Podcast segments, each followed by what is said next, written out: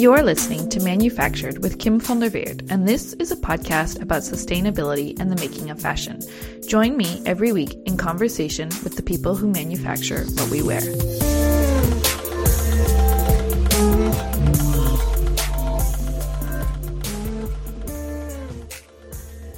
This is part two of a conversation between two suppliers and an impact investor. In case you missed part one, I want to briefly introduce each of the guests. On the supplier side, I'm joined by Helmand Hui and Lubaina Sharpawala. Helmand is Vice President of Bombyx and Vice President at PFG. PFG is a manufacturing company with factories across mainland China and Hong Kong, doing textile production, dyeing, weaving, cut and sew, logistics, and has a long history of producing for brands like Eileen Fisher. Bombyx is a subset of PFG. Their focus is on regenerative silk production and transforming the way silk is produced, traded, and consumed. They're on a mission to do everything from dirt to fabric and beyond. If you want to learn more about Bombyx, be sure to go back and check out episodes 69 and 70. Lubaina is a partner at Mustang Enterprises. Mustang produces socks in India, both for the local market as well as for export markets. Mustang is a rare woman owned manufacturing company focused on eco friendly processes and products. They also wholeheartedly support ethical trade movements. Finally, on the investor side, I'm joined by Johanna Schmidt. Johanna is an investment strategist at Triodos Investment Management in the Netherlands, and they're really pushing the boundaries of what sustainable investing means. Prior to working for Triodos, Johanna also worked for ratings agencies. In part one, we covered some important groundwork, like what exactly do Helmand, Lubina, and Johanna do? What is impact investing anyway? How do impact investors decide what constitutes a good investment? And where does the information come from? In this episode, we use that groundwork as a springboard for getting into some big questions. We start with certifications. How does Johanna decide which certifications to look at and which ones are any good? What do Hillman and Lubina think about this? What's their own experience with certifications been like? Do they think it's information that it makes sense for investors to be looking at? We then open things up to an even bigger question. What do Lubina and Hillman want from the brands they produce for? And what role could impact investors play in supporting this? Hint, it has something to do with relationships and partnerships and fairness. This podcast is a passion project and a labor of love. Support the show by following me on Instagram at manufactured underscore podcast or sign up for the biweekly newsletter at www.manufacturedpodcast.com for an overview of the latest episodes, articles I've recently published, and links to off the beaten path reading. If you'd like to support the show financially, you can make a Patreon donation at www.manufacturedpodcast.com. Last but not least, don't forget to leave a review on iTunes and hit subscribe. This helps other people find the show, and I'd really love your help with that.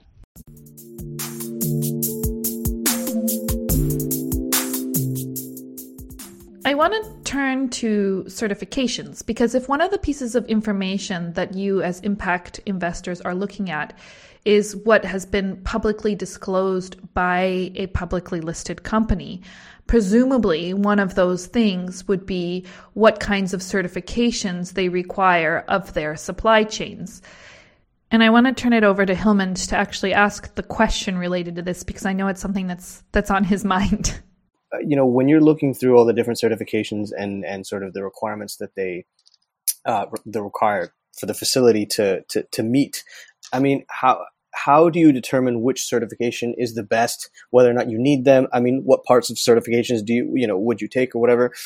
If you're looking to invest or you're looking at brands to invest in, um, you know, listed brands that either are claiming sustainability, claiming sustainable sourcing, or trying to move toward that perspective, how do you determine whether or not they're requirements for their supply base, their, their requirements for the supply chain are really making an actual difference, or are they just becoming these hurdles that make the supply chain's efficiency slower and slower?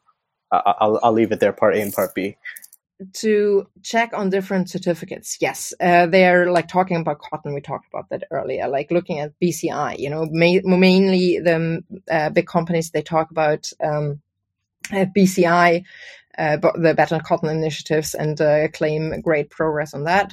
fair enough. But then it's uh, also that it's BCI is only looking at a few criteria when it comes to cotton. So, yes. you mentioned GOTS, which is much more comprehensive. So the small brands usually or often the ones that we invest into the private side, they rely on the GOTS certificate. It's so much better. But then the brands, the big ones, are not there yet. So then as an investor, it's like, you know, like pushing them towards that end. But like, I mean, organic cotton, the market is a whole different, different, yeah oh it's so complex. It's it, that's what i find fascinating. And then like uh, yeah how, how do you go about it? Like claiming that oh yeah we have 100% bci and we're done is not the way forward. So um, and if that's you know something uh, reported in the esg analysis or something and then the company gets a star for that i don't agree with that. You need to look deeper. And uh, to know how much the companies are really doing it's i think mainly about asking very detailed questions and really you know, uh, understanding the issues yourself as an investor. Transparency and traceability is something that we really push for. When I was a factory manager, one of my challenges, like, I, I think indirectly it speaks to your question also, Hilman, but like I was going through all of these certifications and I went into these certifications like, I mean, my previous life prior to working as a factory manager was as a student of human rights, right? So I went into these certifications sort of like and specifically the one I was working on was SA 8000 certification. And I went into it sort of like fully prepared and willing to give this certification mm. scheme the benefit of the doubt. And like yes this was going to be a good thing. This was going to make us a more responsible business et cetera et cetera. But sort of as i did it i sort of had a lot of those assumptions challenged. And at the end of it i was kind of like okay well, maybe this is an important tool for communicating with our customers. But if you ask me, has it really substantively improved our business? Like, my personal experience was that no, it, it really hadn't. And it was more a way of just like kind of uh, and if anything, it, it was expensive because we had to pay for it ourselves, the certification. You know, you you pay for the audits yourself, and then also it created a lot of extra overhead and a lot of extra work. I mean, we had to have somebody on staff who basically managed only that. Uh, Lubina, you mentioned that you were doing these certifications uh, and that you felt like maybe they did add value. Hilman, I see you kind of smiling and giggling. I'm curious, sort of your experience with them. But like, kind of like the the heart of what I'm trying to get at here is on the one hand, Johanna, you've explained that these certifications are one part of how you're screening companies.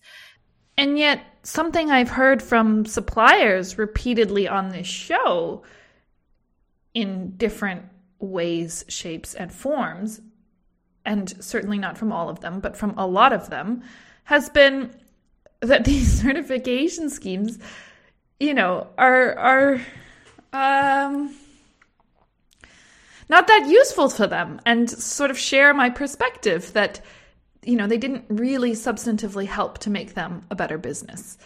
Um, and so i'm curious lubina and hilmand your thoughts on this and also to sort of put the question back to you.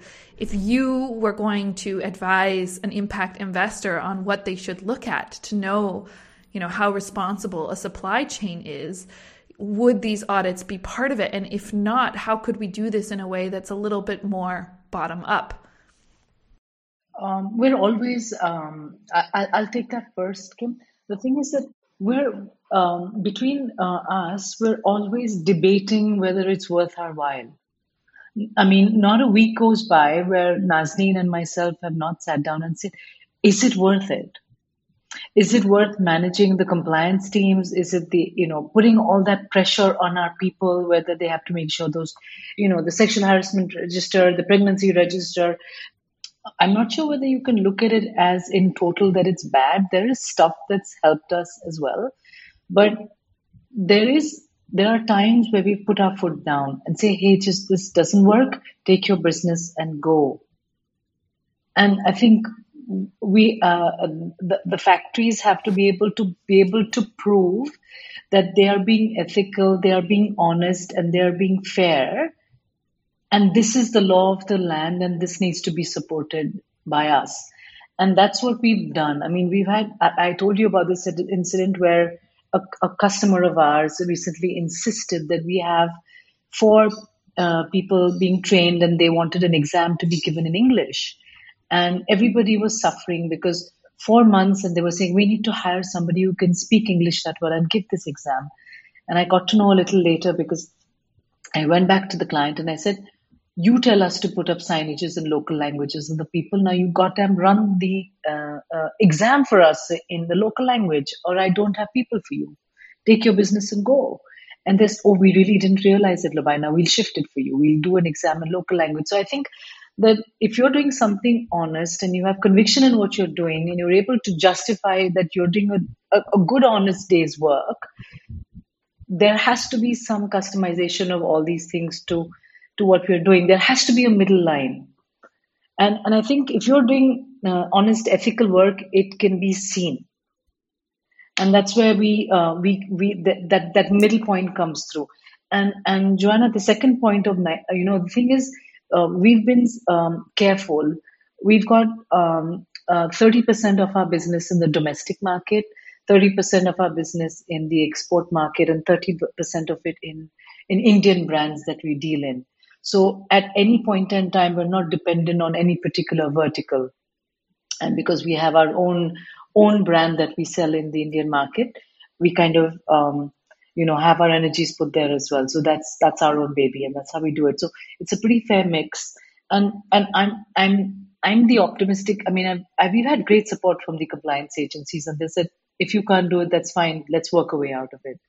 But I guess we are making a product in India that that's not made so easily and it's not available in India so easily. So maybe we have the edge. But maybe if you were making t-shirts, they would say, "Go on, I'm going to somebody else." I don't know. I think that's very interesting what you just said. Um, also about like if we do just good and ethical work, then you know, uh, let us do it and don't uh, or leave us alone with all the certificates. And I think that's a little bit like this you know like this distance between between the worlds of like you know really manufacturing garments or like you know sitting behind a desk as an inv- investor. Because in order to for us to know what's going on at the factory level we kind of have to rely on like public disclosure by the companies. They need to kind of put it in a model or a category yes. and use the certificates for that and employ somebody else. So but that's exactly the thing also when it comes to um, you know moving from conventional to organic cotton. You need to build these relationships and have a relationship of, of trust. And then you can, I think, to really move further to sustainability and uh, durable uh, production than with all like the the certificate. Honestly, I agree uh, with with everything that's been said. First of all, I agree, Johanna, that you know as an investor, and in some way the brands asking or working with us, our, our brand partners working with us, are investing their time and and, and their money and their resources uh, to work with us. You know, in, in in in working with a brand and investing in a brand, or as the brand invests in this supplier, they really have to understand our situation. And I'm going to go back um, to what Lubaina was saying. I mean, there are certifications out there that may well, uh, for the majority, uh, represent what they're the change that they're trying to make. But unfortunately, there are you know plenty of others that may not fully represent that. And the issue with, I mean, I'll speak personally. The issue with us is you know being a supplier working with so many different brands, whether they're domestically, whether they're um, offshore, wherever they are. Everybody's sort of got their own idea of which certification they want, which which uh, you know certification cocktail they want from from this particular supplier. But I, I, I, I fear, and I, because I can't make this assumption, but I fear that they're not exactly understanding this, you know, my particular situation in my particular facility and whether or not the particular standards in these particular certifications are actually, you know, relevant for this particular facility, right? Because I mean, there are you know blanket certifications that say, oh, across the world you need to do this and this and this and this, but that just might that just might not be relevant in this particular country or even even, even on, on a more micro scale it might not even be relevant in this particular province. A standard of living across the uh, on the coastline of china is very different to the standard of living within within you know inland where we are. And sometimes we're seeing that we're getting asked to meet certain standards of coastline when it's just not it's it's it's just not feasible at the prices that they're giving us or at the costs that they're giving us or they're asking us to do you know certain practices that's just not relevant to our particular facility. But it's in the list that that that that you know their certification requires. And and I totally agree. It's that these these these certifications they're they're they're they're a way for us as a supplier to communicate that we're meeting particular standards in a particular area. But I also more I think more so it's a way for these brands to then communicate to their consumers that that their supply chain and they're meeting um, you know these, these these particular standards in choosing to work with suppliers that have this certification. But I think that there may be a need to really dive deep into these certifications, or maybe even try and come up with a new one. Um, you know, for certain areas, I think that certifications may may need to be regional. Um, GOTS is a good one because I think that they do a good job of looking at the different areas and the different um, uh, the different environments that that that the different crops need to go through. That you know, all the different needs of the different uh, types of soils and and and and, and the humidities and the temperatures. I think that that's a good one. It's a good one to take example from, but I think that there are also a lot of different social um, certifications that sort of place a blanket standard on on the entire world and it becomes very difficult for some suppliers to meet that and because of that they lose business that they might not be able to lose and then it becomes to the other side um, like Lubaina they just put their foot down and say look i'm not working with you your certification doesn't work it just doesn't work we're doing something great you've come to my facility you can see this you can feel it you can feel it in the energy here you know, why are you letting this one thing, you know, as trivial as a pen in the wrong place, stop our business? Because that has happened before. Oh, this pen is out of place. Fail. That has happened before, unfortunately, and and and it's and it's down to yeah. the local. It's down to the local um, uh, auditors that that make this decision. And by the time you know, by the time the customer comes to the facility to take a look, okay, what's wrong? What happened to the certification? The order's gone. The season's gone and, and, and you're two seasons down. And, and that becomes an issue. But I think that, I think that it's getting, I think that it's, it's getting a little better slowly. I think that we're, I think that we're pointing toward the right direction, um, in, in, in regards to like transparency and, and, and traceability. I think these are the two main things that are going to sort of bring this to light.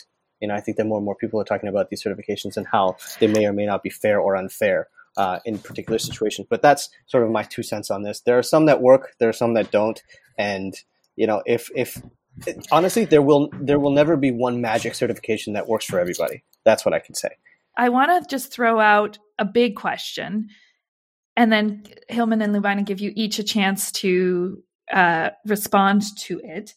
Um, but before I throw that question out, there's, I think, a couple of words I want to highlight. Like one that came up, I think, in both what Hillman, what you were saying, and also Lubina, what you're saying is the importance of relationships, right? And that's like, that to me is in a way the crux of the issue. Relationships are one to one. And how do you look at those or talk about those in a way that can be done at scale? And I don't know.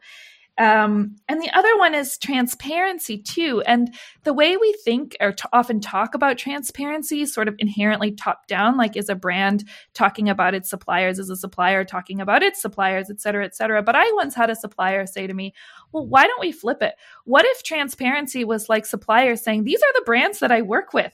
And this is how well they're doing, you know, and that sort of brings me number one to the question that I want to close on, which is what would you, Hillman and Lubina, need from brands?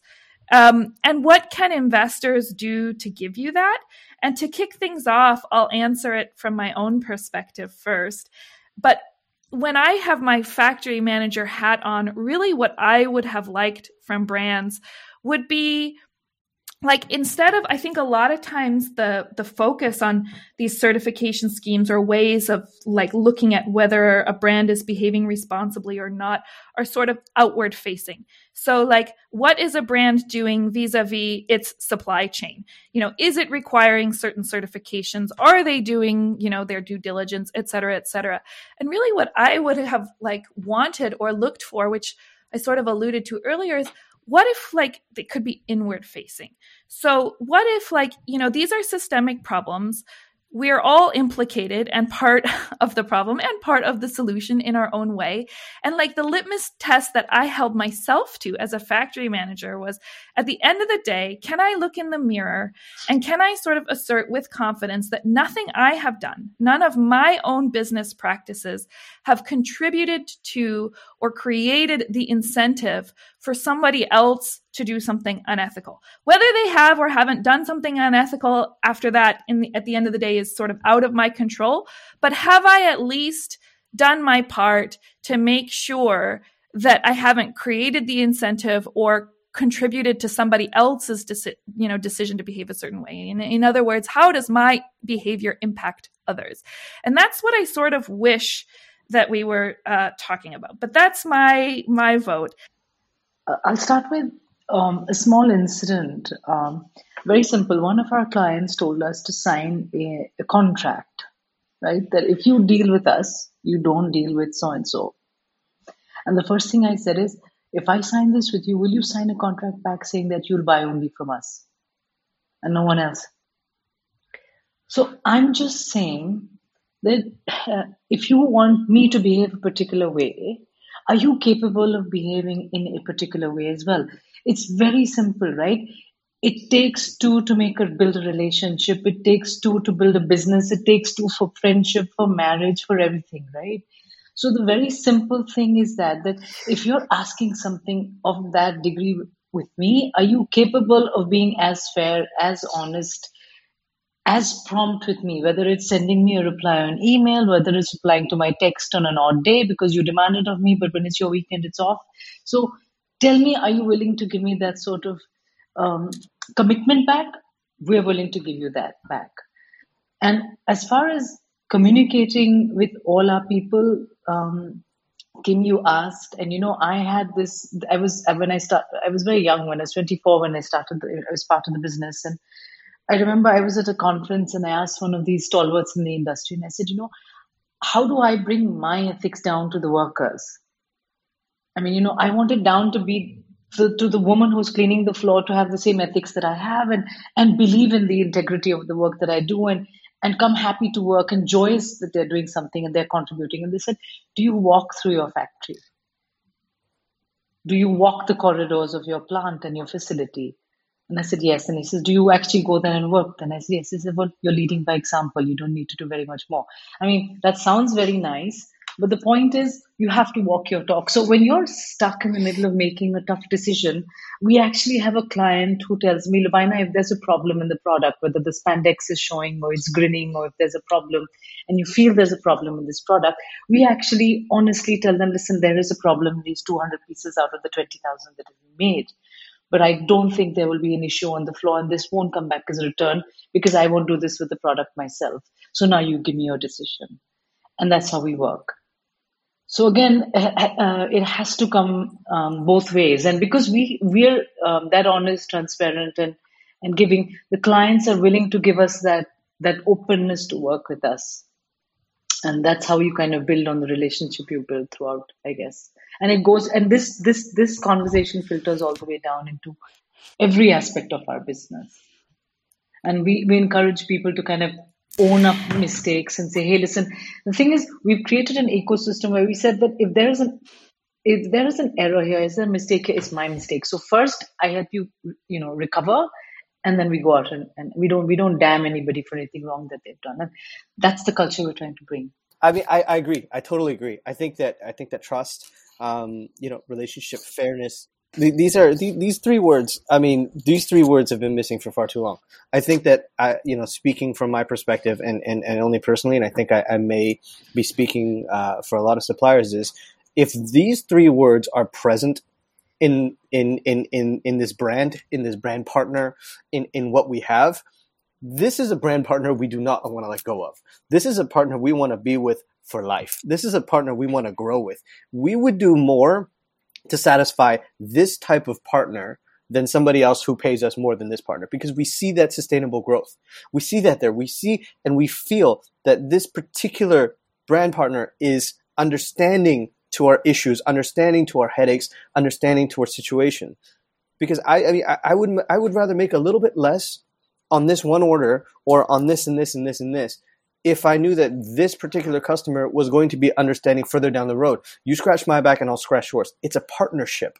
That's the way it should be. But unfortunately, nowadays, you know, we, we, we start these partnerships, we start these partnerships and everything's nice and dandy and everything's fine. But then once you start getting down into the nitty gritty, once you start getting down into the daily, that's when things start to go off the rails because and and I'm not necessarily pointing anybody out or or any particular level of people out or any particular you know uh, position out, but when when you get into the the the the, the nitty gritty of an order, like uh, lead times or this one centimeter here or these particular numbers there or oh i'm late by a day or two this is when you know all that pressure is coming down from top down like no we need this order. You figure it out. You deal with it. You do whatever you need to do. And a lot of times people tend to take the easy way out. They just start to shift the blame onto somebody else. And it goes both ways. I mean the factory could shift the blame to the to, to the to the brand partner and the brand partner could then shift the blame to the factory. The point is none of that matters. When when we're working on an order none of it matters whose fault it is. What matters is this is late. Let's figure out how to fix it and if we're in a situation like that we would much rather have a partner come to us and say look we understand it's late we get it we're going to take this order from you. Don't worry. But we'll have to figure out some sort of way where you're going to help us later on or help us on this deal. We're happy to work with, you know, customers like this. When it comes to certifications, uh, like I said before, I mean, there's certain things that work and certain things that don't work. If the brand partner would truly understand the supplier and the situations on the day to day or the situations even in a season and, and, and, and just work with us work with us. And it goes both ways. We have to work with the supplier too. I mean, we can't, we have to work with the brand partner too. We can't sit here while, say, the brand partner is perfect in all of their entire SOP, is perfect in all of their entire TNA, and then come up with some reason like, oh yeah, your, your, your nominated supplier was late this, you know, one day. So now your order is late three months. That's not fair, but I've seen it done. I've seen it happen. And, you know, that goes both ways. It's trust. It's, it's, it's partnership it's fairness. Fairness is, I think, the the, the key word. Um, and and right now, I don't see uh, any one certification or any one sort of certifying body or auditing body that that stands out in terms of this particular metric. And it's something that is missing, I think. And and so there also needs to be an environment where uh, it, it's it's it's it's like it's like um, it's like the Vina was saying before we need to create an environment where nobody's going to be afraid of being you know pointed at or or or the blame shifted on them. It's not about blame. No matter if the issue came from the supplier or if the issue came from the brand or the issue came from weather. I mean there's no point in saying oh this is your fault. You pay for it there's just no point in saying that before the before the order has already gone out. So I think that this particular what we need to answer your question, what what we as a supplier, whether it's a raw material supplier side or or or or a full finished product supplier side, what we need is the fairness and and that understanding and that respect from each other. Because sure, you know, without the brand partner's orders and without that money, we might have an issue. But at the same time, you know, without us here doing all of what we're doing, I think you're going to have an issue too. And this is not this is not uh, meant to you know agitate or, or or be aggressive. It's just the fact we're all in this together. You know, we're in the same boat together, and all we want to do is continue to make these goods. All we want to do is continue to make impact. All we want to do is continue to help everybody be the best and succeed. That's all everybody wants to do. And I think that that gets forgotten, and I don't think that it is a metric right now, or it's enough of a metric right now. No, I agree with you. There are I, I completely agree with you. There are customers that we're working with for the last 18 years. Um, there have been times where they've had to cancel an order. We're stuck with yarn. We're sometimes stuck with socks. But there's never been a time where we haven't been able to work out how to use that. Whether it was a finished product or whether it was actual yarn we've always said, hey, we have this. Now, how can we use it? And let's, let's use it in another order. Let's phase it out like this. Let's work it out like this. I, I, I do want to mention, in all fairness, in all fairness to you know my brand partners, I'm not experiencing this as much as many other suppliers are experiencing this. This is stuff that we have experienced before. This is stuff that we've witnessed other suppliers, you know, experience. It still happens today with us. It does, but it's not to the point, you know, it's not to the point where, you know, it's, we have to close down because of this. However, it is a real problem. It is a real problem. And from an investor side, I mean, it's, it's, it's tough because you'd have to understand the entire supply chain. So, Johanna, I'm going to give you the chance. I want to hear from you. What do you think investors can do to bring this about? Wow. Um, well, I think first of all, it's it's super interesting what I just heard from Helmut and Lubaina. I mean, for me, it's a lot about just um, breaking or adding some other nice words to the list: uh, communication and power. So, as investors, we need to have the right you know knowledge and that's also what you said kim uh, communicated in a digestible way. And i think that's also uh, very challenging for investors. Like so we talk to the brands the brands talk to the first tier supplier they talk to their uh, suppliers further down and all the way to the raw material producer.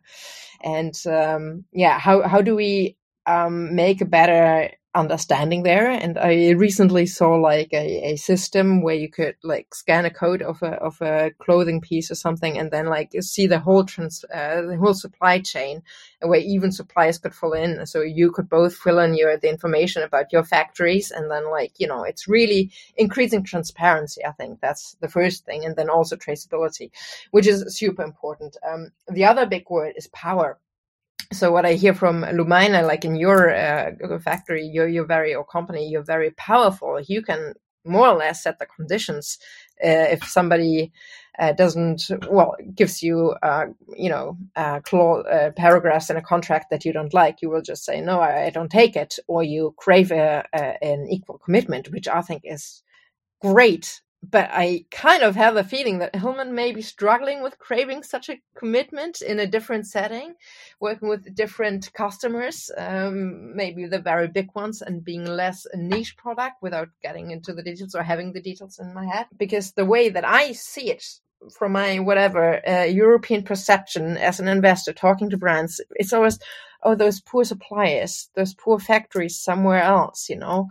Uh, and it's like, I think you know the the problems are just trickle down Helmut I think you you gave very very hands-on examples like you know oh this is a this is a problem and then you go and shout at somebody else. And I was just reminded uh, like Western corporate culture. Like how do you how we work for instance in a bank in in a team.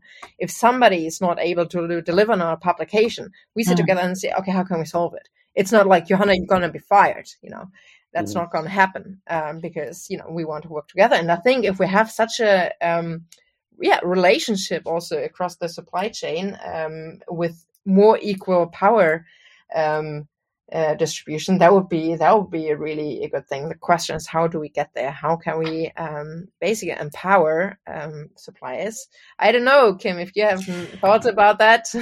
Well i maybe throw this out as a closing thought but one of the themes that comes up a lot, time and again, on this podcast and with various suppliers that we've talked to, is that it requires sort of hmm. shared skin in the game. You know, and Hillman, you mentioned the word partnership, and really, like, if you take partnership, it's in sort of like the strictest definition of the word, it's sort of shared profits and losses.